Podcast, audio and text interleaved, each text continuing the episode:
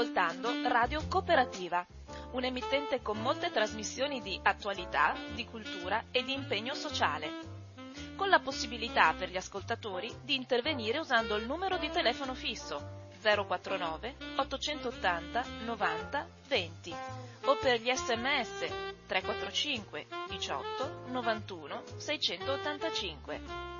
Nessuna interruzione pubblicitaria perché non dipende da alcuno sponsor commerciale.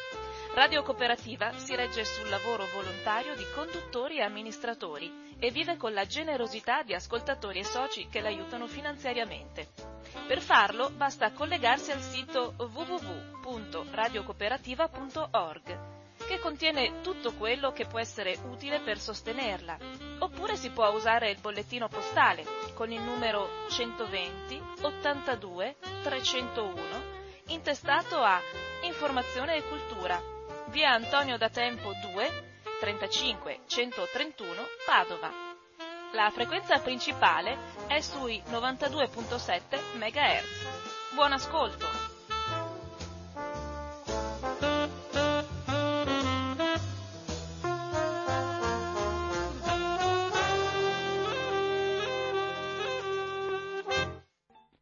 Cosa c'è in tavola? Attualità e tradizione nell'alimentazione. Un cordiale saluto, un augurio di buon pomeriggio a tutte le ascoltatrici e gli ascoltatori di Radio Cooperativa da Francesco Canova in questo giovedì sedici dicembre duemilaventuno. Iniziamo allora anche oggi in diretta finalmente la nostra trasmissione Cosa c'è in tavola su tematiche alimentari, iniziando come di consueto dai richiami. Notizie che traggo dal sito w w w punto il fatto alimentare punto i t. Una prima notizia è del due dicembre duemilaventuno. Il Ministero della Salute ha segnalato il richiamo da parte del produttore di un lotto di punte di aneto essiccato Dereotu Dilspizzen Anet a marchio Orpa. Questo prodotto è stato richiamato per presenza di clor- cloripirifos, evidentemente un, disinfetta- un uh, antiparassitario. Termine minimo di conservazione quattordici aprile duemilaventitré, quindi punte di aneto essiccato Dereotu Dilspizzen Anet a marchio Orpa. Poi andiamo in data mi pare sei dodici, vediamo un attimo, scusatemi perché era un po' messo male la allora qui ci sono i richiami del giorno, ma ce n'erano, vediamo, alcuni li ho segnati, ne è rimasto solo uno perché gli altri erano ormai scaduti. Nature si è segnalato il richiamo da parte del produttore di due lotti di funghi shiitake bio a marchio Arche Naturküche per la presenza di solfiti non dichiarati in etichetta. Anche questi scadono l'anno prossimo, trentuno agosto ventidue e trenta novembre ventidue, quindi funghi shiitake bio a marchio Arche Naturküche. Poi andiamo sempre ad altri vari richiami, però in una data successiva e precisamente il nove dicembre duemilaventuno, qui ne sono rimasti alcuni, mi pare due, tre. Allora una prima eh, richiamo da Coop e Deco. Hanno segnalato il richiamo da parte del produttore di alcuni lotti di selezione di formaggi francesi Plateau cinque Fromage de France Grande Selection a marchio Entremont Terroir et Selection per evidenza di Listeria monocytogenes. Anche questi scadono l'anno prossimo, mi pare, sì. Gennaio, abbastanza scadenze ravvicinate, il mese prossimo, sei, cinque, sei, quattro, cinque, sei gennaio. Poi c'è un richiamo dal Ministero della Salute, un avviso di richiamo dell'insaccato tipico della Romania, toba calamama a casa a marchio Marcel, per presenza di listeria. Questo scade a breve perché il uno il ventinove dodici ventuno e l'uno il primo gennaio ventidue, quindi è un insaccato che scade tra pochissimo. Poi il Ministero della Salute ha segnalato anche il richiamo da parte del produttore di alcuni lotti di grano turco ibrido e gran turco frantumato ibrido medio, questo riguarda mangimi per animali, ad uso zootecnico, come materia prima per mangimi venduti con il marchio La Fattoria di M Z Milano Zairo per la presenza di aflatossine oltre i limiti di legge. Andiamo adesso all'ultimo richiamo che è del tredici dicembre e qui ritorna l'ossido di etilene, ne abbiamo parlato moltissimo, un ulteriore integratore alimentare viene ritirato da Esselunga, Coop e Bennett, un integratore alimentare Acutil Donna a marchio Angelini per presunta presenza di ossido di etilene. No, ce ne sono altri due, scusate, avevo... perché ormai li mettono a blocchi e quindi sono tutti assemblati in alcuni giorni, non dispersi in tutto il sito. Il Ministero della Salute ha pubblicato un avviso di richiamo di un lotto di ricotta. Eh beh, ma questo è scaduto, scade tra due giorni. Un lotto di ricotta senza lattosio a marchio Selex Vivibene, perché il contenuto di lattosio risulta superiore al limite. Questa è la data di scadenza, diciotto dicembre ventuno, quindi tra due giorni tre. Un altro richiamo, e questo sì è l'ultimo, il Ministero ha segnalato il richiamo ad opera del produttore di un lotto di salame del salumificio Zerbini Giovanni e figli per presenza di salmonelle. Termine minimo di conservazione trentuno gennaio duemilaventidue, quindi abbiamo un mese di tempo. Salume del salumificio Zerbini Giovanni e figli. Fine dei richiami e passa, passiamo adesso ad altri argomenti. Allora, una notizia buona. Eh, ogni tanto diamo anche notizie buone ed è del primo dicembre duemilaventuno. Allora, la notizia è a firma di Agnese Codignola e ci informa che il caffè e il tè proteggono da demenza, ictus e decadimento cognitivo. Buone notizie per gli amanti di tè e caffè. Secondo due studi molto diversi, ma usciti entrambi intorno alla metà del mese di novembre, il consumo di queste bevande è associato ad una minore incidenza di deficit cognitivi legati all'età, demenze e ictus. Il primo studio è stato condotto su duecentoventisette australiani, seguiti nel dettaglio per oltre dieci anni, verificandone l'alimentazione e lo stato di salute nell'ambito di un'indagine di popolazione sui fattori di rischio legati all'invecchiamento. L'Australian Imaging... Scusate un attimo, ecco, ho aperto un po' la nostra finestra per arieggiare. Allora, perché si era chiusa. Allora, il primo studio... Ehm... Scusate, ho perso un po' il filo. Un'indagine di popolazione, appunto, che si chiama l'Australian Imaging Biomarkers and Lifestyles. Nell'indagine sono state documentate le abitudini alimentari, ma soprattutto sono stati eseguiti regolarmente dosaggi di diversi marcatori delle demenze nel sangue e per un sottogruppo di sessanta individui sono state effettuate anche indagini per controllare l'eventuale formazione di placche di proteina beta-amiloide, uno dei tratti caratteristici della demenza, affiancate da test cognitivi.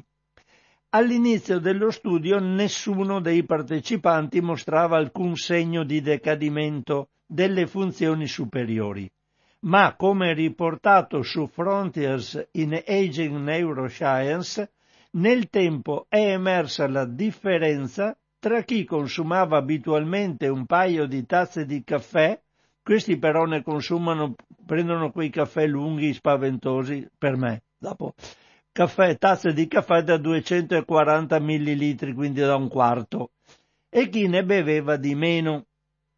I primi hanno infatti registrato una diminuzione del rischio di manifestare deficit cognitivi dell'otto per cento e di formare placche di beta-amiloide del cinque per cento ogni diciotto mesi. L'effetto si è rivelato essere dose dipendente, senza che sia stato possibile fissare una dose massima oltre la quale non si vede più un beneficio. Non è stato neppure possibile determinare quali elementi costitutivi del caffè contribuiscono a questi risultati. Gli autori hanno infatti sottolineato che non è la sola caffeina ad apportare benefici. Studi precedenti su modelli animali hanno evidenziato che anche la cosiddetta caffeina grezza, residuo della lavorazione del caffè decaffeinato, ha effetti simili a quelli della caffeina sull'invecchiamento cerebrale.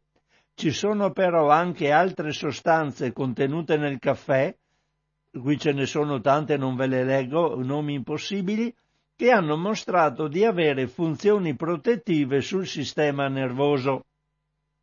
Nel secondo studio, pubblicato su PLOS Medicine, sono state controllate le condizioni di oltre trecentosessantacinquemila partecipanti tra i cinquanta e i settantaquattro anni di età, ad una grande indagine effettuata nel Regno Unito.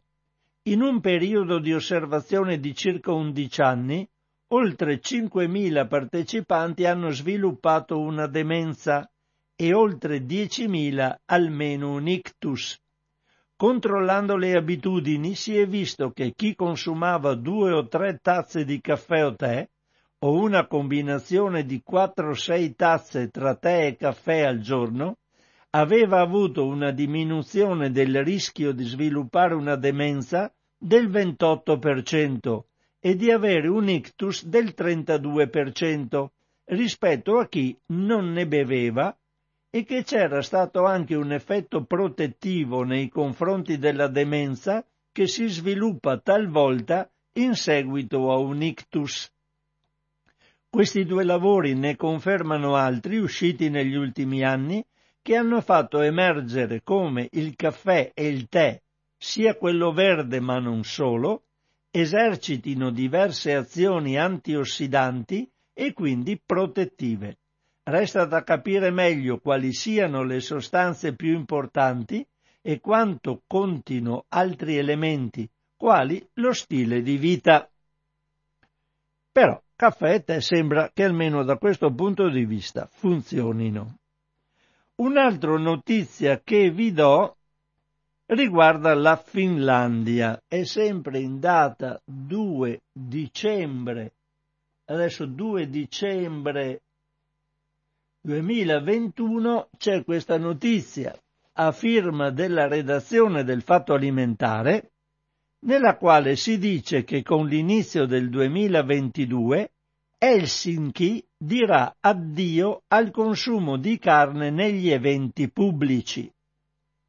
Stop alla carne nei menù proposti durante i congressi, i seminari, i workshop e in generale in tutti gli eventi pubblici e i banchetti ufficiali che si terranno nella città di Helsinki a partire dal prossimo anno.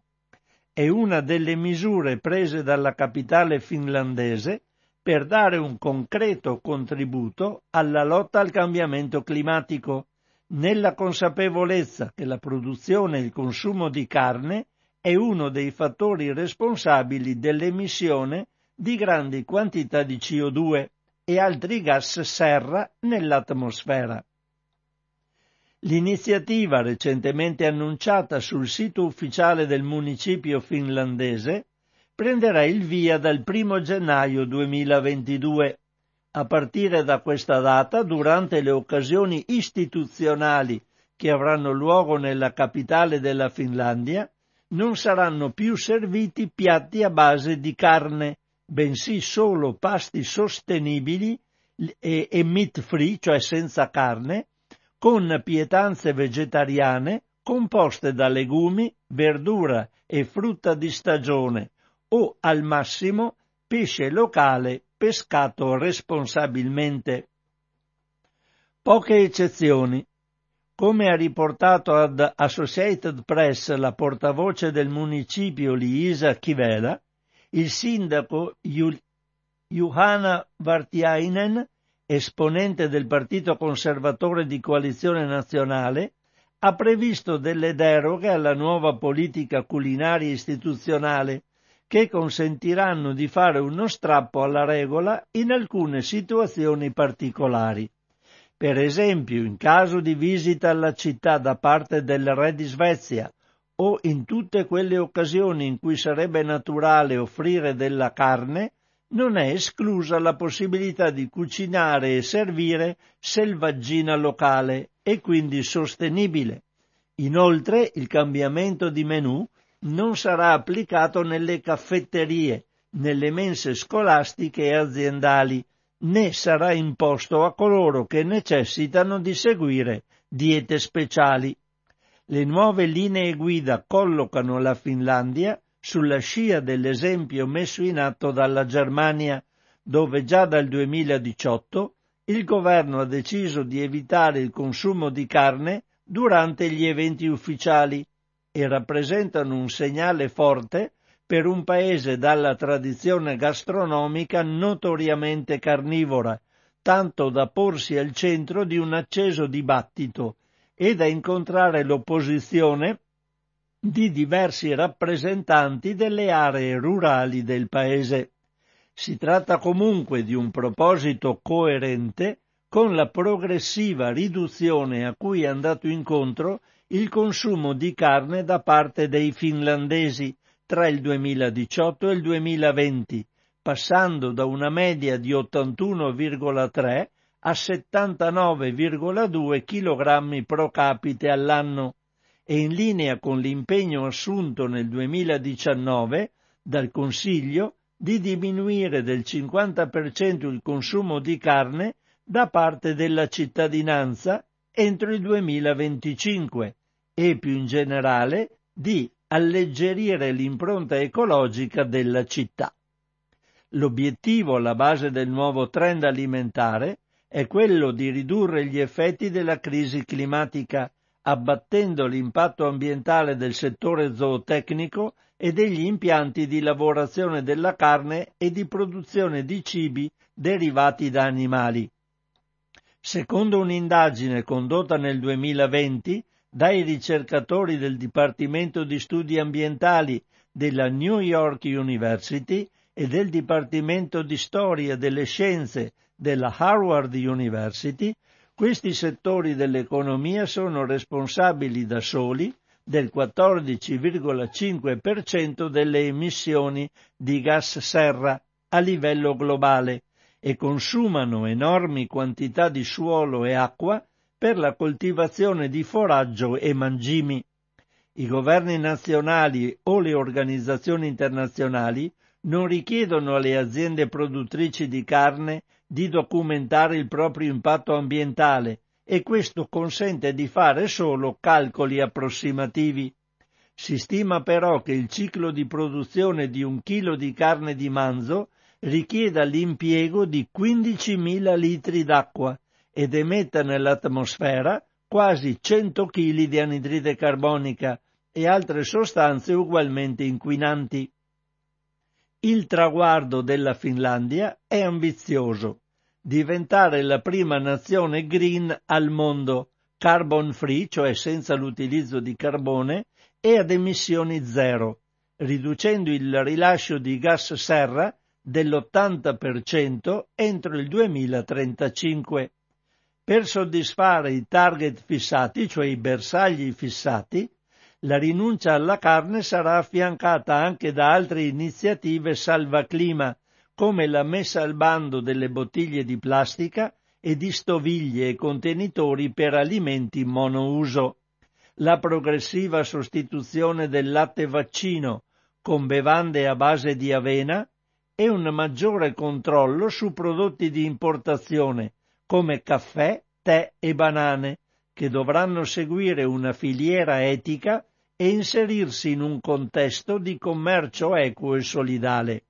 In più non mancheranno campagne per sensibilizzare l'opinione pubblica nei confronti dello spreco alimentare. Questa è la Finlandia. Chissà quando l'Italia comincerà a non solo a farlo, ma a pensar di farlo. Vi do indicazione di un libro, un libro, notizia che trovo sempre in data due dicembre duemilaventuno, sono in prossimità di queste date e allora trovo anche articoli che hanno lo stesso, la stessa datazione. L'articolo a firma di Paola Emilia Cicerone ed è titolato ed è Guida per cervelli affamati, quali sono i misteri neurogastronomici che determinano i nostri gusti. Questo è un libro, qui c'è una bella copertina, dopo ve ne parlerò, vediamo se danno, danno sicuramente, sì, il titolo c'è alla fine, quindi vi darò tutte le indicazioni. Perché mangiamo quello che mangiamo? E soprattutto perché generalmente troviamo posto per il dolce anche se non abbiamo finito la pietanza? A queste e ad altre domande cerca di rispondere un libro appena pubblicato da Il Saggiatore. Guida per cervelli affamati, perché da bambini odiamo le verdure e altri misteri neurogastronomici che ci rendono umani. Gli autori, le autrici, anzi, sono Carol Coricelli, ricercatrice in neuroscienze cognitive, e Sofia Erika Rossi, esperta in divulgazione scientifica. Durante il confinamento ci siamo rese conto di quale importanza avessero per le persone il cibo e la cucina, spiegano Coricelli e Rossi. Anche sui social si dà sempre più spazio alle immagini gastronomiche, fino al cosiddetto food porn. Mm, sono andato a vedere cos'è sto, sto porn legato al cibo. Sembra mm, eh, cibo, eh, prima era mm, un cibo presentato con tutti i crismi della presentabilità alla massima potenza. Dopo il, fil, il food porn adesso è un cibo esagerato, tutte porzioni grassissime, cose del genere. Così intendono food porn, non c'è niente di donnine discinte e uomini uguali, ma insomma, vabbè, è food porn, un altro termine, boh. Ci sembrava quindi che fosse il momento di fare il punto sulle conoscenze scientifiche che stanno dietro a questo fenomeno. Non è un caso che il loro sodalizio nasca alla Scuola Internazionale Superiore di Studi Avanzati di Trieste, dove da anni si svolgono ricerche sulla percezione del cibo, molte delle quali descritte in questo libro. Da queste ricerche emerge, per esempio, la nostra preferenza per gli alimenti cotti rispetto a quelli crudi. Ci sono studi che mostrano come anche alcuni primati amino il cibo cotto, però non lo sanno preparare, spiega Rossi, anche se avrebbero le capacità cognitive per farlo. Cuocere i cibi ci distingue dalle altre specie e ha fatto di noi ciò che siamo, perché i cibi cotti sono più sicuri e soprattutto forniscono energia facilmente assimilabile. La nostra storia di umani Comincia così, sottolinea Coricelli, liberandoci dall'esigenza di dedicare tutto il nostro tempo ad alimentarci come fanno molti animali. Inoltre siamo onnivori, una caratteristica che abbiamo in comune con poche altre specie, tra cui i ratti. Le autrici evidenziano però che tale caratteristica, se da una parte fornisce un importante vantaggio evolutivo, permettendoci di vivere in ambienti molto diversi e addirittura di spingerci in esplorazioni spaziali, dall'altra crea anche qualche problema. Abbiamo parlato di dilemma dell'onnivoro, riprendendo il titolo di un famoso saggio di Michael Pollan, spiegano Coricelli e Rossi, proprio per sottolineare le difficoltà create dal fatto di avere una scelta così ampia, come quella derivata dal fatto di prendere ogni giorno circa cento decisioni che riguardano il cibo. Le autrici sottolineano inoltre che nel corso dei secoli siamo passati dal cuocere al cucinare e che i nostri meccanismi biologici e culturali sono gli stessi da millenni, ma oggi le industrie hanno imparato a sfruttarli a loro beneficio. Tra i meccanismi più utilizzati dalle aziende spicca quello che ci porta a prediligere i cibi di colore rosso e il gusto dolce, che dà energia, mentre è nota la generalizzata avversione per il gusto amaro, che ispira diffidenza, probabilmente perché molte piante amare possono essere velenose. Sappiamo inoltre che ci piace il grasso, osserva Coricelli, ormai riconosciuto come gusto a sé, che si aggiunge a quelli già noti, tanto che sono stati individuati recettori specifici per queste molecole. Le nostre reazioni di fronte agli alimenti sono in parte isti- istintive e in parte condizionate. Un esempio interessante è il coriandolo, un aroma che circa la metà della popolazione apprezza e altrettanti detestano, probabilmente a causa di una combinazione di geni e condizionamento culturale. Il nostro rifiuto degli insetti, invece, è solo culturale, notano le autrici. Non c'è un motivo razionale per trovare accettabili i gamberetti e disgustose le cavallette. Anche i sensi giocano in modo importante. Gusto e olfatto, osserva Rossi, hanno insieme alla vista un, un ruolo centrale chiaramente riconosciuto. Oggi però la ricerca sta scoprendo l'importanza del tatto e dell'udito. Ci sono studi che mostrano come alimenti ridotti in purè diventino praticamente irricon- irriconoscibili, mentre le industrie alimentari sanno bene quanto la croccantezza contribuisca a fare apprezzare snack e patatine. Anche l'età anagrafica del consumatore è importante nelle preferenze alimentari. La neofobia, ossia la resistenza al nuovo, che caratterizza i bambini, prosegue Coricelli, ha probabilmente un valore protettivo, e per questo spesso i più piccoli rifiutano i cibi dal gusto amaro, o perlomeno imparano ad apprezzarli solo se li vedono consumare dei familiari. Hanno il loro peso anche le abitudini. Sappiamo infatti dalla ricerca che i neonati le cui mamme hanno consumato aglio durante la gravidanza non hanno reazioni negative di fronte a questo odore.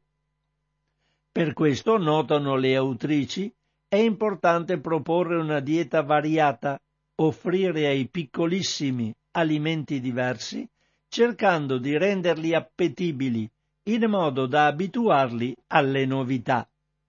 Le cose diventano più complesse durante l'adolescenza, una fase dello sviluppo in cui si è molto orientati alla gratificazione, senza contare che si comincia a mangiare fuori e ci si fa condizionare dall'ambiente circostante. Quest'ultimo condizionamento vale però a prescindere dall'età. L'imitazione, spiegano le autrici, ha un peso rilevante sul comportamento alimentare. Tendiamo a mangiare di più se siamo a una tavolata di persone che mangiano molto, mentre ci tratteniamo se coloro che sono intorno a noi mangiano poco. Una riflessione a parte va però dedicata al gusto dolce. Siamo infatti attirati dallo zucchero come fonte primaria di energia pronta. Esiste poi anche un fenomeno definito sazietà sensoriale specifica, per cui la presenza di un nuovo tipo di cibo, in particolare se è dolce, riavvia il nostro senso dell'appetito. Il cervello sa che una dieta varia è salutare, spiega Rossi. Per questo, se abbiamo a disposizione alimenti diversi, tendiamo a mangiare di più. Una strategia efficace in epoche in cui il cibo era scarso, ma deleteria di fronte a un buffet. Quindi questo libro, per chi vuole saperne di più, ha come titolo Guida per cervelli affamati, edito da Il Saggiatore, trecentododici pagine. Mancanza notevole è il discorso che non c'è il prezzo, ma insomma, informatevi se vi interessa acquisire informazioni maggiori su questi temi. Interessante legato, vediamo un po', alla, a qualcuno degli argomenti che loro hanno trattato. C'è il discorso, per esempio, che la mamma che mangia aglio dando il latte al bambino forma un bambino che poi l'aglio lo accetterà bene. In famiglia così abbiamo fatto, non abbiamo mai avuto restrizioni alimentari e i figli hanno mangiato subito di tutto, mangiavano anche le salsine con l'aglio, l'aglio lì era una cosa incredibile, quando andavamo in giro la gente si meravigliava, ma evidentemente sono stati formati così. Allora, leggo però questo articolo del sei dicembre duemilaventuno che ci dà indicazioni proprio anche su questo,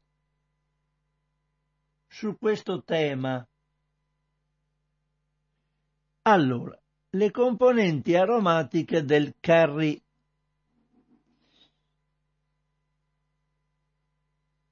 Vediamo un po', eccolo qua. Alcuni dei principi, è un articolo a firma di Agnese Codignola, sono le dodici e trentacinque, una decina di minuti, poi attivo la linea. Eh. Alcuni dei principi attivi del curry, quelli responsabili del tipico sapore pungente, passano rapidamente nel latte materno, a differenza di quelli dello zenzero, del peperoncino e della curcumina. Questo può avere effetti sui gusti che il bambino allattato svilupperà in seguito. Il latte materno ha una composizione che dipende in misura significativa da ciò che mangia la madre, sia dal punto di vista nutrizionale, sia da quello del sapore e dell'odore. È noto per esempio che gli aromi di caffè e aglio passano parzialmente nel latte, così come pesce e tè non sembrano modificare sensibil- modificarne sensibilmente il sapore. Su come e quanto si trasferissero al latte le sostanze pungenti contenute in peperoncino, zenzero e pepe non si sapeva finora quasi niente. Per questo i ricercatori dell'Università di Monaco in Germania hanno condotto alcuni test con cinque madri in allattamento per verificare l'effetto del curry, componente fondamentale della dieta di milioni di donne in tutto il mondo. Come riferito su Molecular Nutrition and Food Research, per effettuare lo studio sono stati analizzati i differenti composti aromatici generalmente presenti nel curry, che comprendono il gusto amaro derivato dalla cannella, i saccaridi che conferiscono il gusto dolce al latte di cocco, il gusto umami conferito da fonti proteiche, il sale, ingredienti acidi, l'astringente derivato dai polifenoli e le sostanze pungenti come la capsicina e la piperina, estratte dal peperoncino e dal pepe. Quindi hanno chiesto alle donne di valutare il gusto sentito e hanno prelevato il latte dopo un'ora, chiedendo a due delle partecipanti di fornire campioni anche nelle ore successive per verificare la stabilità dei composti isolati. Infine hanno dosato con la spettrometria di massa le sostanze note per conferire il gusto piccante al curry. Qui ci sono tutti i nomi, insieme ad alcune utilizzate come riferimento. E hanno scoperto che l'unica che passa nel latte è la piperina, che si ritrova in concentrazioni comprese tra quattordici e cinquantasette nanogrammi per litro. Dopo, insomma, qui hanno fatto tutta una serie di studi dove non vado a, eh, eh, non continuo a dilungarmi su questo argomento, cioè insomma hanno fatto, cominciano a fare degli studi per vedere cosa passa nel latte materno, eccetera. Io consiglierei a tutte le mamme, con eh, relativamente ai propri gusti, di non bloccarsi nel mangiare qualcosa, a parte il bere il vino che non si può, bevere alcolici, ma per tutto il resto mangiate tranquillamente le cose che vi piacciono e così formerete dei bambini che accetteranno i cibi vari, con gusti vari, sin da subito. Volevo leggere a questo proposito, visto che avevamo parlato anche di amaro, un articolo che avevo preparato, eccolo qua, l'avevo preparato per la volta scorsa, quando ho fatto la trasmissione un po' inregistrata, perché non potevo arrivare qui in radio, avevo problemi di spostamento. Allora, è un articolo del trenta novembre duemilaventuno, quindi eh, probabilmente, vediamo se devo passare, cambiare mese, vediamo un po', eh, scusatemi per questo, eccolo qua, l'ho trovato, ed è un articolo a firma della redazione del Fatto Alimentare.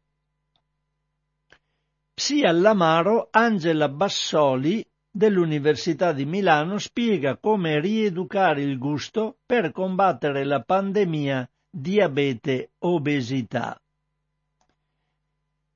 Rieducare il nostro gusto all'amaro per combattere la doppia pandemia di obesità e diabete è la proposta innovativa e un po' provocatoria fatta da Angela Bassoli, o Bassoli non so, docente presso il Dipartimento di Scienze per gli Alimenti, la Nutrizione e l'Ambiente dell'Università di Milano ed esperta in basi molecolari del gusto, al congresso Panorama Diabete duemilaventuno, svoltosi a Riccione negli ultimi giorni del mese di novembre e promosso dalla Società Italiana di Diabetologia.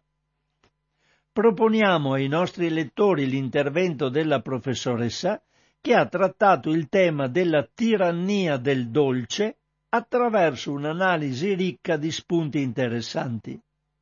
Dice allora Angela Bassoli: alla luce della pandemia di obesità e diabete c'è un'errata alimentazione, quella cosiddetta occidentale, caratterizzata da una dieta ricca di grassi e completamente sbilanciata verso due gusti, il dolce e il salato, chiamati non a caso i due big killer bianchi, cioè gli assassini, i grossi assassini bianchi.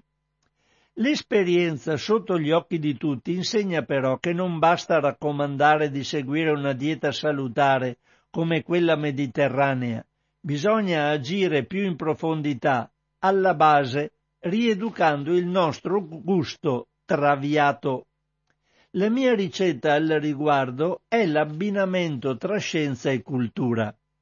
Noi avvertiamo sapori diversi grazie a una serie di recettori del gusto specializzati, che dovrebbero portarci a cercare alimenti diversi sulla base delle necessità del nostro organismo in un particolare momento. In natura non esistono animali selvatici obesi, perché non mangiano tutto quello che si para loro davanti, ma solo quello che serve in quel momento, nella giusta quantità. I nostri recettori del gusto dovrebbero spingerci a scegliere quello che ci serve. Oggi noi, però, non li ascoltiamo più, perché non abbiamo bisogno di procacciarci il cibo in natura. Ci basta entrare al supermercato.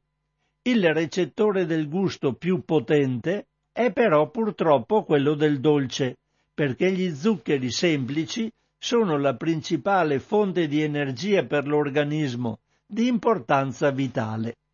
La natura non poteva certo prevedere che un giorno avremmo avuto a disposizione tutte queste fonti di energia, facili e a basso costo. Per uscire dunque da questa tirannia del dolce e riequilibrare le nostre preferenze alimentari, una soluzione è imparare di nuovo ad ascoltare i nostri recettori, ma per fare questo bisogna allenarli, perché la nostra alimentazione, esponendoci solo a certi tipi di sapori, ci ha fatto mettere da parte gli altri. Scusate. Noi abbiamo in dotazione venticinque diversi sensori per apprezzare le tante sfumature del gusto amaro, contro appena un unico sensore per il gusto dolce. Ma non li usiamo da troppo tempo, sono atrofizzati e vanno dunque riallenati. Come? Iniziando a mangiare delle cose un po' più amare, vegetali, spezie, caffè senza zucchero, rispetto a quello che facciamo abitualmente. Se pian piano mi riespongo a questi sapori, i miei recettori piano piano si adattano. In questo modo si ottengono due vantaggi. Il primo è diretto: ricomincio a mangiare delle cose che mi fanno bene, per esempio le verdure, che contengono più flavonoidi, più polifenoli, antiossidanti protettivi nei confronti dei tumori e delle malattie cardiometaboliche. Ma c'è anche un vantaggio indiretto. Se mi abituo a un gusto un po' più amaro e meno dolce, automaticamente consumo anche meno zucchero. L'industria alimentare altera il sapore degli alimenti per renderli più attraenti, togliendo l'amaro o l'acido. Una volta le nostre nonne mangiavano tante erbe di campo amarissime, oggi le abbiamo lasciate da parte e consumiamo invece verdure ottenute con incroci, con selezione genetica, che risultano sempre meno amare. L'industria modifica il sapore dei cibi anche attraverso gli additivi, per esempio con i dolcificanti, che di certo non fanno diminuire né l'obesità né il diabete. Questo perché sono un fake, non ci danno lo zucchero, cioè una bugia. Non ci danno lo zucchero, ma il nostro recettore si abitua al dolce e ce lo fa desiderare sempre di più. Altri esempi sono gli yogurt industriali, ai quali vengono aggiunti grassi, lecitina, zuccheri e frutta per renderli meno acidi, e i succhi di frutta, addizionati con sostanze in grado di togliere l'amaro. Oggi ci sono anche filoni di ricerca per trovare degli additivi in grado di mascherare alcuni sapori, in particolare l'amaro. Ma se tutto questo può andar bene per l'industria farmaceutica, le medicine sono quasi tutte amare, nel caso di quella alimentare può avere conseguenze deleterie. Il problema è dunque rieducare i gusti delle persone, rendendole così sempre più in grado di scegliere. Certo, ci sono anche sostanze amare nocive in natura, ma nell'insieme quelle effettivamente tossiche sono appena il quindici venti per cento, tutte le altre molto spesso, oltre a non essere tossiche, fanno bene. Insomma, l'amaro è una gradazione, è la musica e non la nota, un discorso e non una singola parola. Che cosa ci facciamo con questi venticinque recettori? Magari c'è una specializzazione che ci sfugge. Alcuni recettori potrebbero essere più specializzati nel riconoscere i tossici, altri le sostanze benefiche. Stiamo cercando di capire meglio come funziona. Queste ricerche sono state finora portate avanti solo dall'industria farmaceutica, mentre il mondo della scienza alimentare ha cominciato da poco. Di recente, ad esempio, una start-up tedesca ha iniziato a produrre degli additivi amaricanti, estratti di piante amare per alimenti. Ma non è quella la strada da seguire. Ritengo che la giusta soluzione sia di aprirci un po' di più al resto del mondo. I nostri ragazzi oggi sono esposti ai cibi etnici, che hanno dei profili molto più amari e speziati di quelli della dieta occidentale. Io spero che questo possa essere una molla per recuperare la biodiversità del gusto. Se cominciamo ad aprirci a queste esperienze, non risulta così incomprensibile riprendere a mangiare cicoria, broccoli, radici.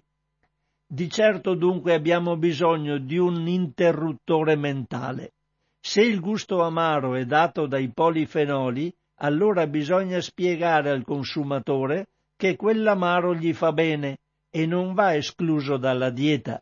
Più che aggiungere amaricanti negli alimenti, dunque, dovremmo far leva sull'educazione alimentare, a cominciare dai bambini nelle scuole. Questa è Angela Bassoli del Dipartimento di Scienze per gli Alimenti, la Nutrizione e l'Ambiente dell'Università di Milano, appunto in questo congresso Panorama Diabete duemilaventuno. Sono le dodici e quarantanove, il telefono a questo, in questo momento è a vostra disposizione. Se volete telefonare, telefonate, altrimenti io... Con... Ecco qua una prima telefonata, ottimo, quindi... Pronto? Aiuti, pronto? Eh, ho bassa...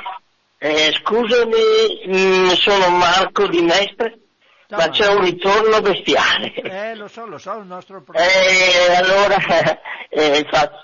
Senti, no, no, eh, intanto ti ringrazio per le letture. Abbasso un po', abbasso un po' il volume tuo, sentiamo un po'. Sì. Vai, vai, vai. Eh, mi senti tu? Eh, ti sento benissimo. Perché ho abbassato completamente la radio, quindi no, no, non, non ti sento. E eh, allora volevo, intanto ti ringrazio per le letture che, che fai, sempre interessanti.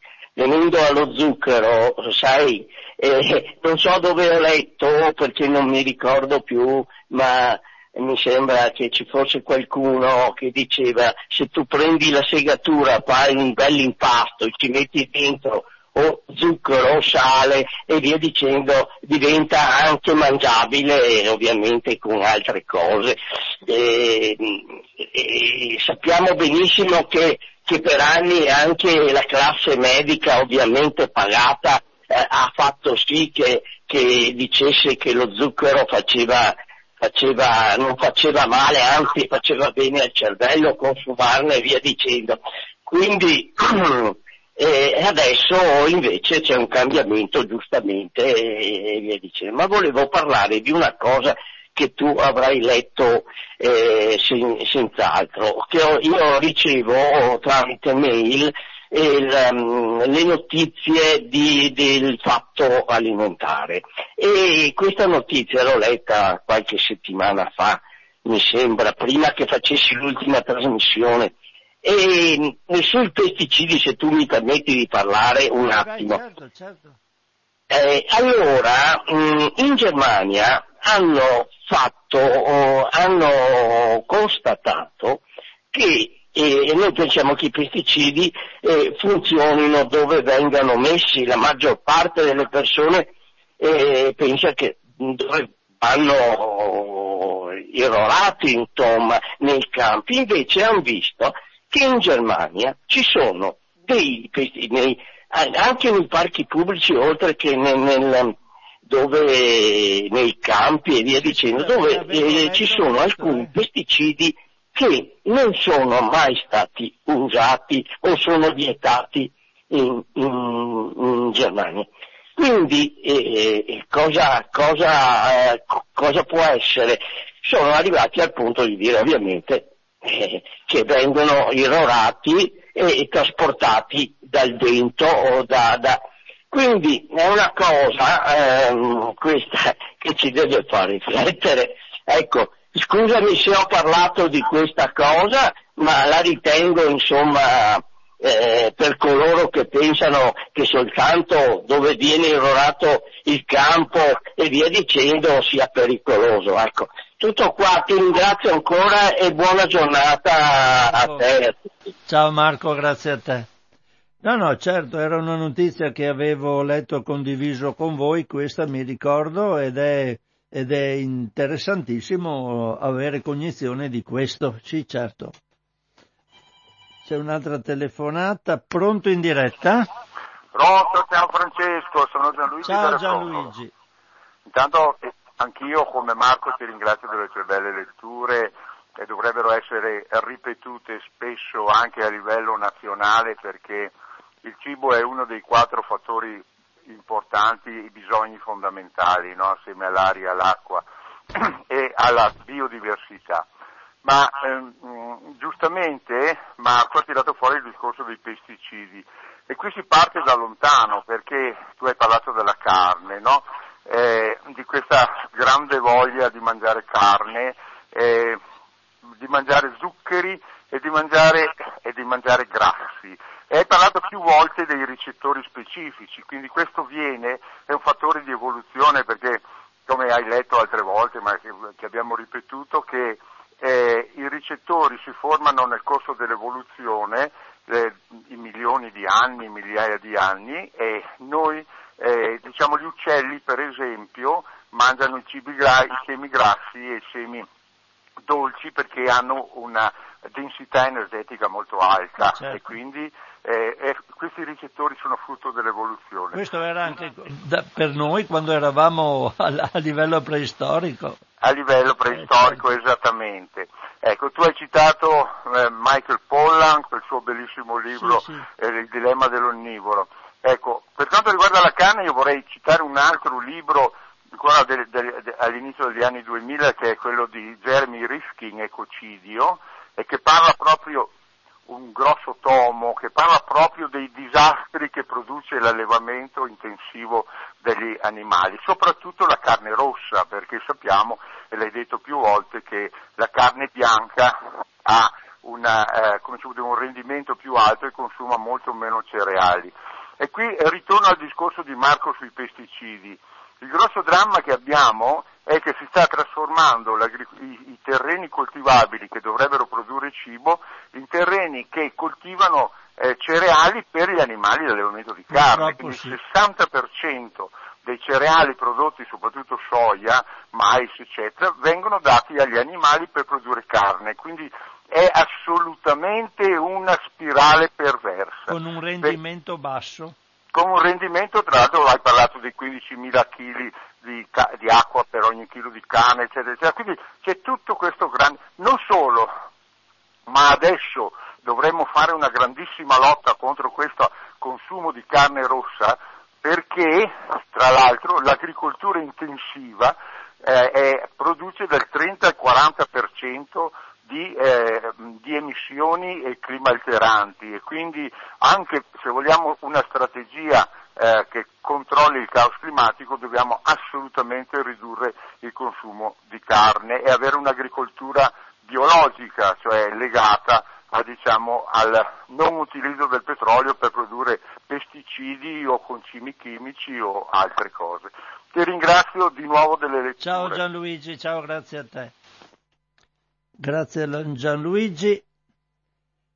E altre notiziole. Allora, intanto vi do una notizia, anche questa buona, per quanto riguarda l'olio extravergine di oliva. Andiamo sulle notizie, oh, vediamo un po'. Allora, vado a prendere questa notizia, ma dopo aver accettato questa telefonata. Pronto? Francesco? Sì. Sono Nives. Ciao Nives. Grazie innanzitutto per le tue letture. Tu sai che io le seguo, se posso, sempre. Grazie. Però ti devo dire una cosa. Io ho novanta anni suonati ormai, ma il dolce l'ho sempre, sempre, sempre mangiato, sempre messo il dolce dappertutto, se possibile. però anche l'amaro mi piace tantissimo, tanto è vero che il radicchio, tutte quante le lattughe, tutte quante le cicorie, tu, tutto quello che è verde io lo adoro.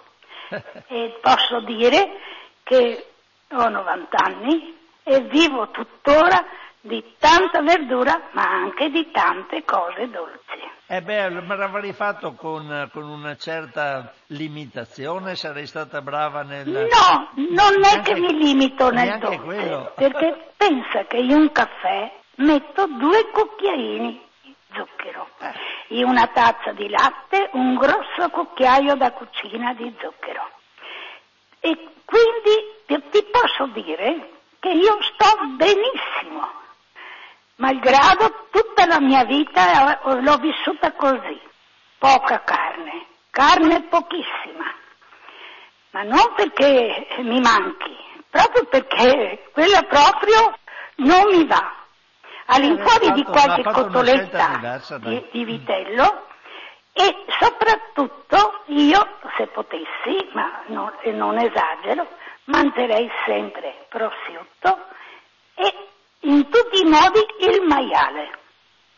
Il maiale mi piace tantissimo, penso eh, vabbè, che sia buono ti... dal muso alla coda.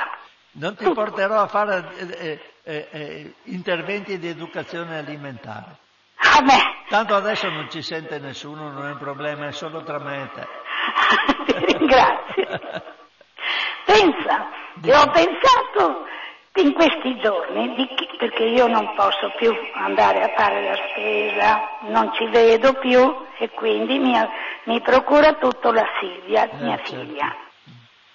Eh, ma dovevo proprio eh, ricordare a lei se al supermercato trova delle ossa di maiale, mm. perché tu sai che la carne vicina all'osso è buonissima. Eh, sicuramente. E, e io ho una voglia matta di farmi i, i fagioli con le ossa di maiale. E eh, dopo rosicchiarle dopo. E Hai capito? Eh, no, ecco, la, la carne questo... sicuramente più buona, non ha niente a che vedere con la carne del petto. Hai capito? Così ah, pensa soltanto che se io adesso non ho più Tommy, il mio cagnolino, mm. ma compravo un pollo allo spiedo, io mangiavo solo le ali. Il mio cagnolino mangiava tutto il resto del pollo. Ecco, ancora oggi solo le ali, perché io non tollero la, car- le, la, la polpa, è sproposa, non è buona. Insomma, sai, per me sai, sai non mi piace. Sai, sempre per restare tra me e te, io sono sempre stato preso in giro, perché quando c'era del pollo da mangiare, io mi rosicchiavo tutte le costine del pollo. Ah, sì? E mi Anche prendevano me? in giro, dicevano, ma sei pazzo, tu sei là con tutti sti ossetti. Ma Anch'io lo faccio, anch'io faccio così. Vabbè. Se trovo le, le, tutte quante le, le costoline del, del pollo, io me le socchio tutte. Vabbè. Ciao Francesco, saluto, ciao. Ciao caro, se non ti dovessi sentire ti auguro tanto bene, ah, anche buon Natale. E a tutti voi. Sì, e certo. a tutti gli ascoltatori. No, certo. Ciao caro. Ciao, ciao Nives. Grazie, ciao. ciao. ciao. Eh, la nostra cara Nives, ah la Nives, da un punto di vista alimentare non la posso portare ad esempio con il suo gusto del dolce, ma dopo ognuno di noi è fatto in modo diverso, quindi c'è anche molto anche di... di...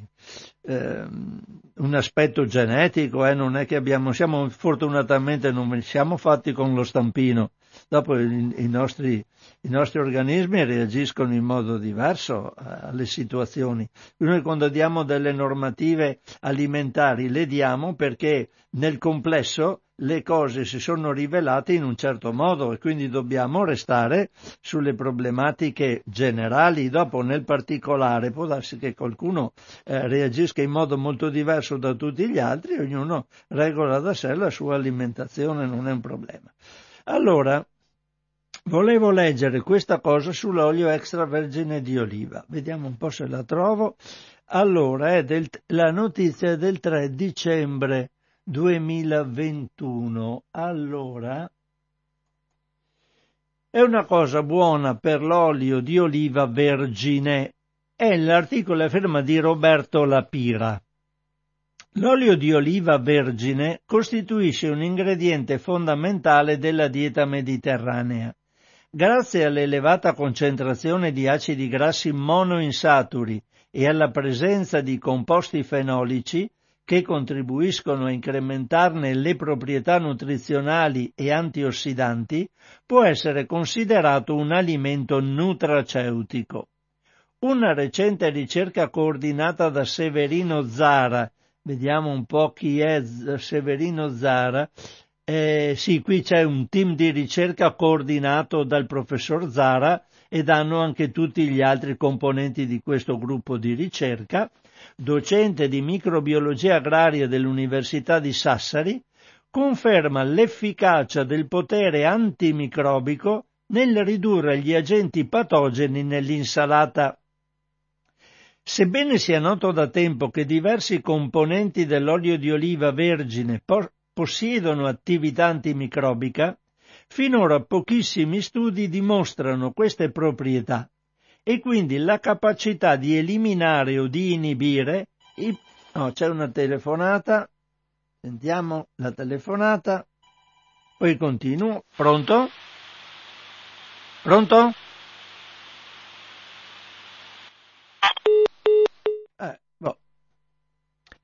Si vede che non voleva sentire il discorso dell'olio di oliva, che ne so. Spero non si sia spaventato, ma la telefonata era aperta, quindi potevano parlare. Allora, ehm, ho perso un po' il filo, eccolo qua. Allora, finora pochissimi studi dimostrano queste proprietà e quindi la capacità di eliminare o di inibire i batteri patogeni causa di tossinfezioni alimentari. Ancora più limitate sono le conoscenze dell'effetto dell'olio di oliva vergine sui batteri cosiddetti benefici, come i probiotici. Il lavoro pubblicato sulla rivista internazionale Food Control chiarisce quali sono gli aspetti per ridurre la carica microbica sulle insalate di quarta gamma, quelle cosiddette insalate in busta. Coordinato da Severino Zara, professore di microbiologia agraria del Dipartimento di Agraria dell'Università di Sassari, il gruppo di ricerca ha testato sia in vitro sia direttamente sull'insalata tredici diverse varietà di olio d'oliva vergine appartenenti al germoplasma nazionale e a quello della Sardegna. Gli esperimenti in vitro hanno dimostrato la potente azione antimicrobica degli oli su Staphylococcus aureus, Salmonella, Listeria monocytogenes e Escherichia coli, che sono tra i principali microorganismi responsabili di tossinfezioni alimentari.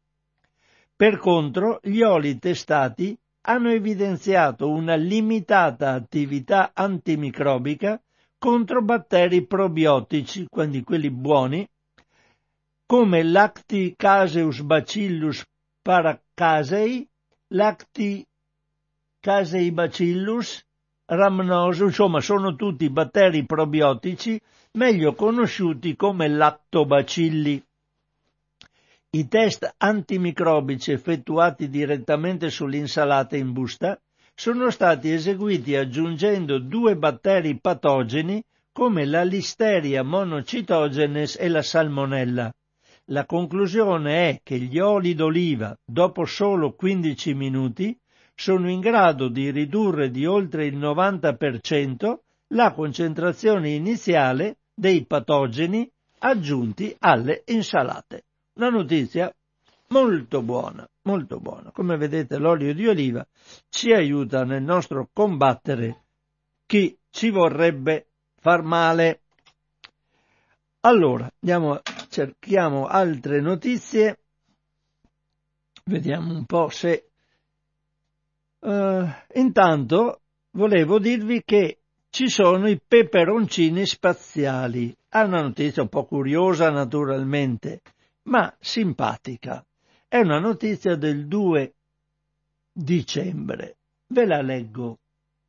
Allora, è a firma di Giulia Crepaldi. Immaginate di prepararvi un bel taco piccante con i peperoncini appena raccolti, affacciarvi alla finestra e vedere la terra che ruota sotto di voi.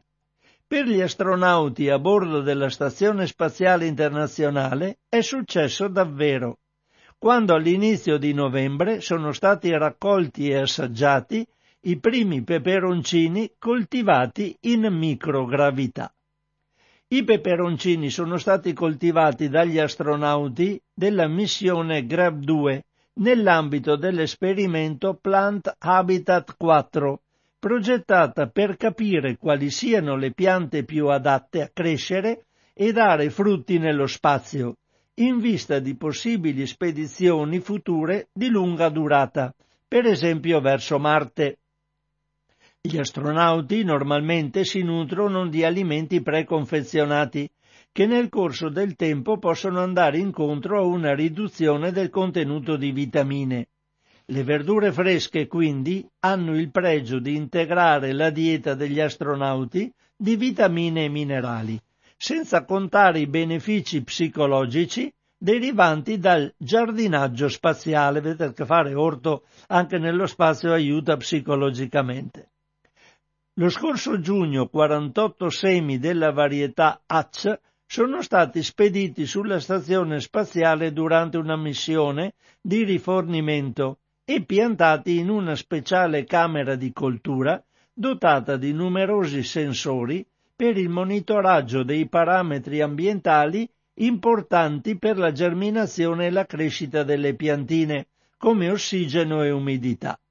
I peperoncini sono stati scelti perché sono ricchi di vitamina C, possono essere mangiati sia crudi che cotti e sono abbastanza robusti da poter crescere nello spazio, come ha dimostrato il successo dell'esperimento.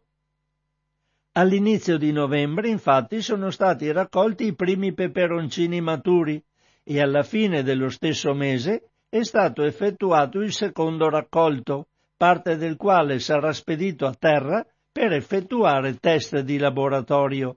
Secondo la NASA, questo esperimento è il più complesso tentativo di coltivazione mai effettuato nello spazio, perché i peperoncini hanno tempi di germinazione e crescita più lunghi rispetto ad altre specie.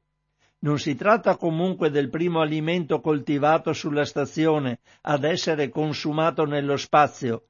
Il dieci agosto del duemilaquindici è stato mangiato dagli astronauti il primo cibo cresciuto nello spazio, una lattuga romana rossa.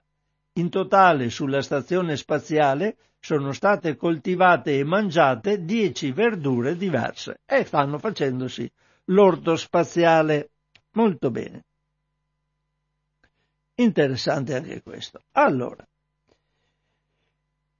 vediamo una cosa, ah, vediamo, vediamo.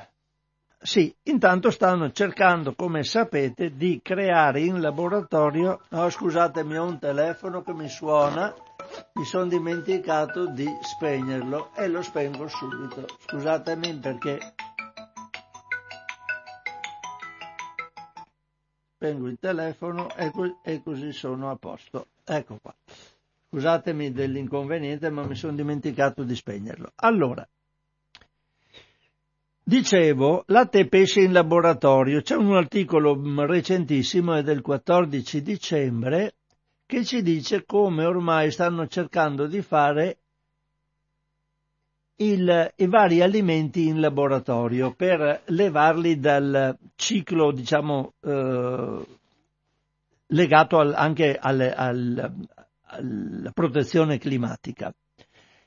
Questo articolo di Agnese Codignola ci dice non solo carne, anche il futuro del latte e del pesce è coltivato in laboratorio. L'alimentazione dei prossimi anni non potrà prescindere dai cibi coltivati o comunque ottenuti in laboratorio.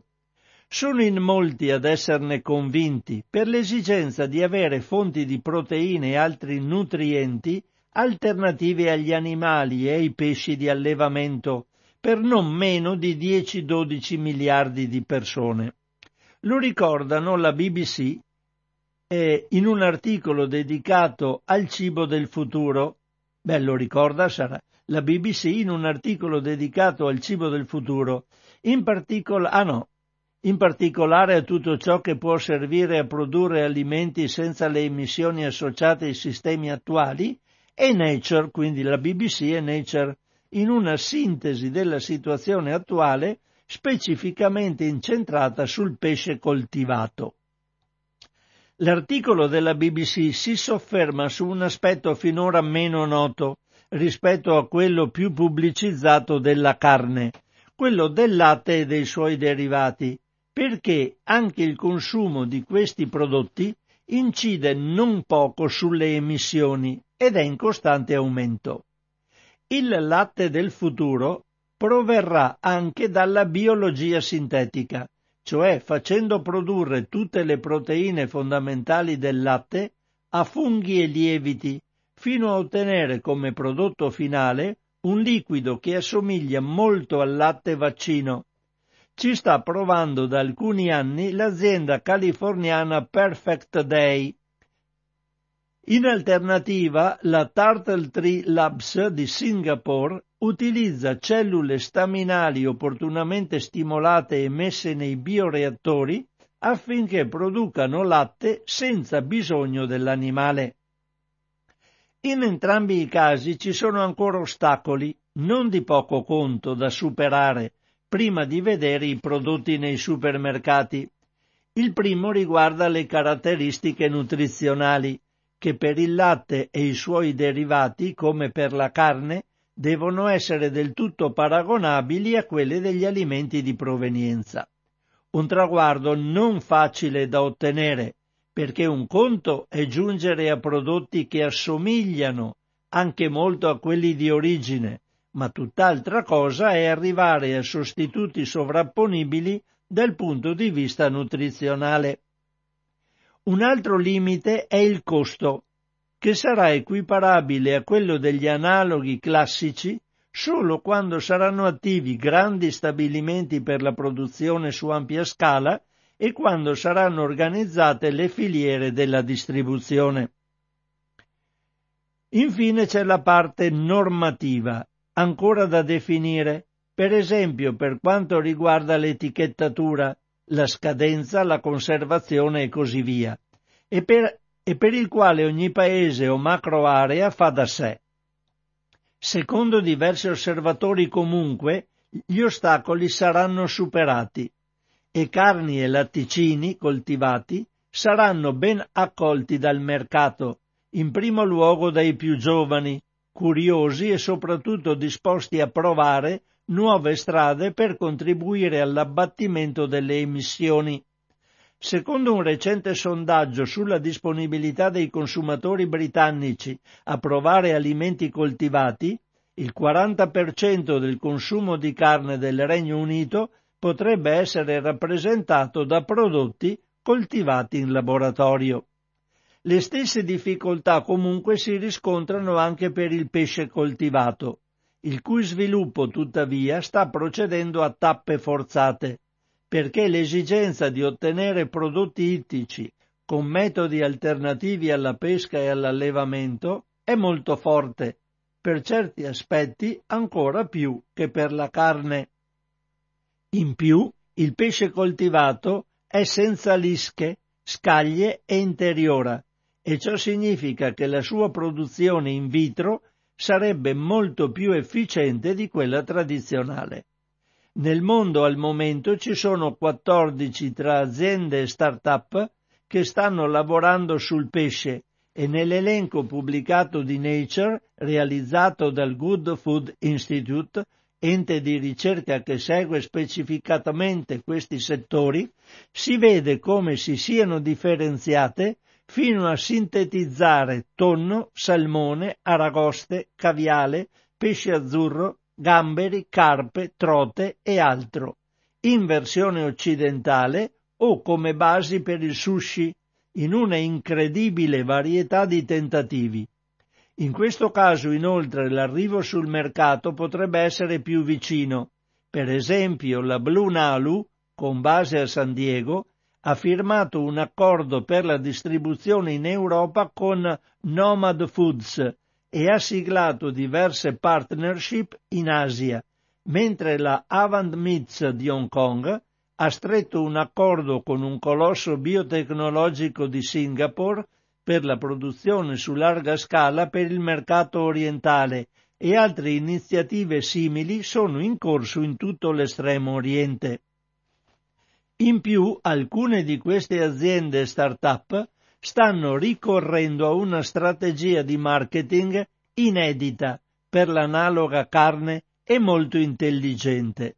Non solo offrono assaggi in luoghi dedicati e aperti al pubblico, ma lo fanno in stanze che attraverso pareti di vetro permettono di assistere al lavoro dei bioreattori. L'idea è che, avendo visto e conoscendo i processi produttivi, si sia più disponibili a provare questi alimenti, anche facendo un confronto con le acquacolture o con i problemi associati alla pesca in mare. Per il momento i prodotti più avanti sono le polpe, perché per far crescere veri e propri filetti occorre inserire nella lavorazione bioscheletri che conferiscano la tridimensionalità e la consistenza di quelli di origine. Ma esistono comunque già molti bioscheletri vegetali in studio, che stanno dando ottimi risultati. Dal punto di vista normativo, infine, il percorso potrebbe essere più semplice rispetto alle carni, almeno negli Stati Uniti, dove il pesce rientrerà solo sotto la F D A, eh, sarebbe la Food and Drug Administration, e non anche sotto il Dipartimento dell'Agricoltura, come accade attualmente per le carni. Infine c'è il problema del prezzo. Per ora si parla di un costo medio di ventimila dollari al chilo, stima dell'azienda di consulenza C E D E L F T per il Good Food Institute. Ma si pensa anche che, come la carne, la produzione su larga scala farà rapidamente calare i costi fino a renderli accessibili. Vedremo che cosa capiterà. Vediamo, sono le tredici e diciannove minuti, vediamo se riesco a leggere qualche altro articolo. Uh, boh. Intanto arrivano anche le locuste nel menù. Ah no, cioè, arriva anche una telefonata. Allora, pronto Radio Cooperativa? Sì, ciao, abbasso la radio, sono Maria Grazia e saluto. Ciao tutti. Maria Grazia.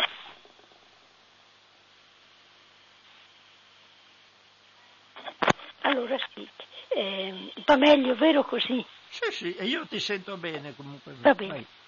Allora, eh, eh, la, penso che ci sarà una corsa per la costruzione delle strutture, l'organizzazione delle filiere, eccetera, perché questo cibo, diciamo, artificiale non si presenterà come superpregiato.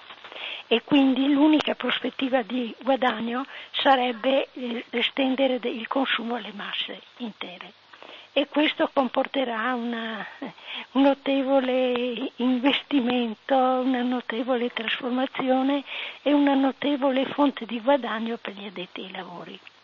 Però secondo me, io, una parte di me sta, almeno sta trasecolando, perché buttiamo via il tesoro della terra e degli organismi che fanno naturalmente queste cose senza bisogno di in, impegnare tutto questo, questo denaro, solo lavoro, solo attenzione, studio e lavoro. Ecco, molti, noi disprezziamo il nostro suolo e lo distruggiamo a manetta e dopo costruiamo in laboratorio. Aggiungo un'altra osservazione.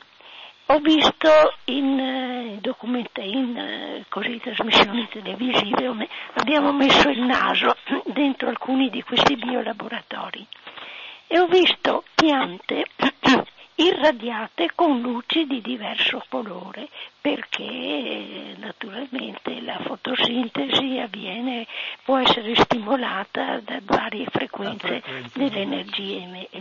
Ma io mi domando, sono sempre eh, eh, frequenze limitate, eh, fonti limitate, quando il sole ci dà tutto quello che è necessario per questi organismi. Negli alimenti che noi produciamo così siamo sicuri che ci sia tutto quello che può, fare, eh, può servire al nostro nutrimento? Siamo sicuri di conoscere proprio tutti i componenti degli alimenti che la natura ci dà? Io non credo proprio. Di no. Non credo proprio. No. Quanti millenni ci sono voluti perché conosciamo ancora? Eh, che ci sono voluti perché fosse scoperta l'energia elettrica, per esempio, e chissà quante, quante altre forme di energia sono in circolazione che noi non, conosce, non, le con, non conosciamo e quindi non siamo in grado di tenerne conto, e quello che pr- produciamo pretendiamo che sia perfetto. Ma da quando in qua? Nell'esperienza di tutti, penso di tutti, c'è mh, riguardo all'alimentazione e riguardo anche alla cura, si può constatare come a volte delle piccole trasformazioni innescano dei processi o di guarigione oppure invece di, di, di malattia. Mi ricordo un anno sono diventata matta per bruciori di stomaco. È capitato sulla mia tavola un formaggio sardo vecchio passato di colpo con quello. Probabilmente le mucche avevano mangiato eh, le erbe endemiche di quei posti e le, le, le, la fermentazione eh, sarà avvenuta. Esatto, con... magari un processo di fermentazione esatto, particolare. Certo. Esatto, particolare. Che non tr... Nessun farmaco mi aveva dato quel sollievo. Ma il, è un'esperienza di tutti. Il discorso che tu stai facendo è legato al, al grosso problema della non eh, accettabilità eh, degli integratori al posto degli alimenti.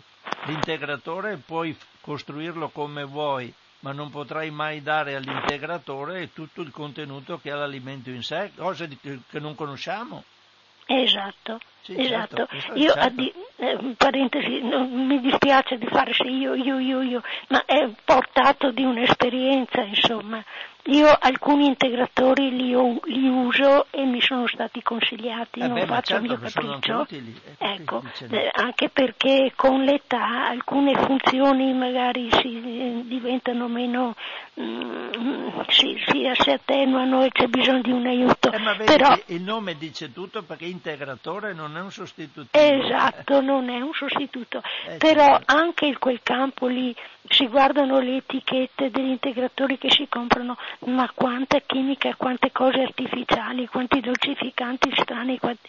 Eh, il, il medico che mi aveva consigliato gli integratori aveva scelto eh, prodotti di formulazione estremamente semplice eh, a partire da elementi naturali.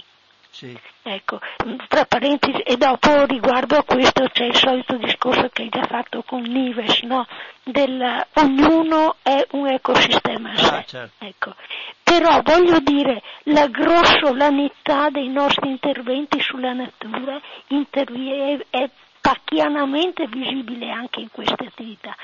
Per carità, ben venga la ricerca. Può darsi che aumentando la popolazione, diminuendo purtroppo anche per effetto del nostro, del nostro chiamiamolo, del nostro sfruttamento la, la vitalità dei terreni, può darsi che saremo costretti a integrare i nostri cibi con pro, prodotti di questo tipo, però correre come si sta facendo adesso per me è una delle tante follie che ci stanno connotando in questo periodo. Ecco, grazie, non voglio essere laudato in tempo risacchi, eh, era meglio quando si, sta, si stava peggio, però un po' di occhi aperti, di buonsenso e anche di umiltà eh, ci vuole. Eh, mi pare che siamo ubriachi di guadagno di potenza. Eh, saluto tutti e buona giornata, buone feste. Ciao, ciao. E grazie a te, sai. Ciao, ciao, grazie. Ciao, ciao. Eh, un caro saluto, eh, qui allora sono le tredici e ventisette minuti, allora finisco qua la mia trasmissione. Eh, sì, il grosso discorso che si sta facendo in questo ambito è certamente una cosa che ci interesserà a lungo. E il grosso problema è che eh, questi sostituti della carne, del pesce e di tutto il resto eh, vengono fatti mh, per mantenere le abitudini alimentari quali sono. Se noi passassimo un'alimentazione diversa, più corretta, più legata ad una diminuzione della carne in qualunque modo venga eh, costruita o, o, o, o, o portata come alimento e, e, e puntassimo molto di più sulle proteine vegetali, ecco che la terra sarebbe sufficiente. Tutti gli spazi che vengono utilizzati per fare le coltivazioni della soia e dei foraggi per produrre carne potrebbero essere utilizzati per produrre legumi e avremmo tranquillamente le nostre proteine per il nostro conto. Eh, qui sta tutto a noi anche. Naturalmente su questo sì, ci sono tantissimi interessi che passano, shiftano tranquillamente, si migrano, diciamo meglio in italiano, dal dalla carne da allevamento alla carne fatta con i bioreattori. Eh, in entrambi i casi c'è qualcuno che ci lucra sopra. Ecco, non così fa Radio Cooperativa, che ha sempre bisogno dei vostri contributi. Passo completamente ad un discorso diverso, ma molto importante per noi della radio, perché la nostra radio vive se qualcuno la fa sopravvivere con i soldi che arrivano dal mancato pagamento di tutti noi conduttori, amministratori, eccetera, ma anche con i contributi che voi gentilmente potete darci per pagare le spese vive della nostra emittente. Sapete come ci si arriva alle informazioni andando sul sito radiocooperativa punto org e potrete trovare tutte le metodologie per poterci dare i vostri contributi, se lo desiderate. Vi saluto tutti, quella trasmissione, anche quella di oggi, la trovate sul sito di Radio Cooperativa, nel settore dei podcast, nel sottosettore in tavola. Un cordiale saluto a tutti da Francesco Canova e ci sentiremo a breve. Alla prossima!